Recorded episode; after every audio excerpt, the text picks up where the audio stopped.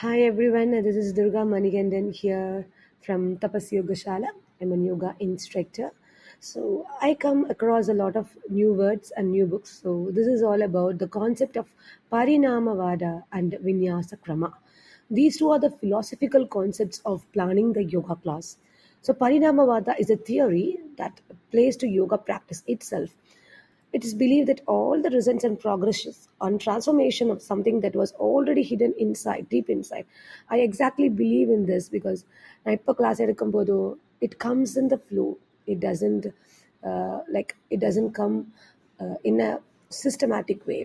Like it is a chart மாதிரி எனக்கு அப்படியே அந்த ஃப்ளோவில் செய்ய செய்ய it comes out. So I strongly believe this Parinamavada is something where it is a deep rooted inside.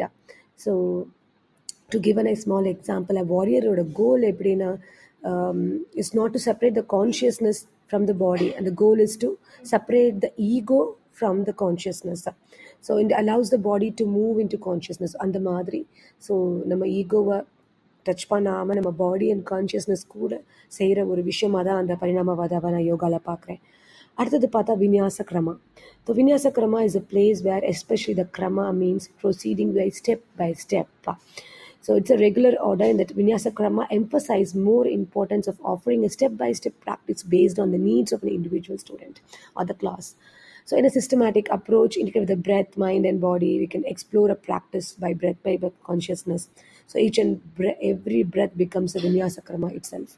So that is the difference we can say between the breath and the part of yoga which is different from the exercises because நம்ம பிரெத்தோட consciousness கூட போகலை அப்படின்னா நம்மளால சேர்ந்து செயல்பட முடியாது so ஒவ்வொரு step கூடயும் இந்த விநியாசக்கரமாக அந்த breath makes a major role so பிரெத்தோட கான்ஷியஸாக செய்யறது becomes a விநியாசக்கரமா so this is what I found of this பரிணாமவாதா and விநியாசக்கிரமா about how it related to the yoga philosophy and how it applied to me also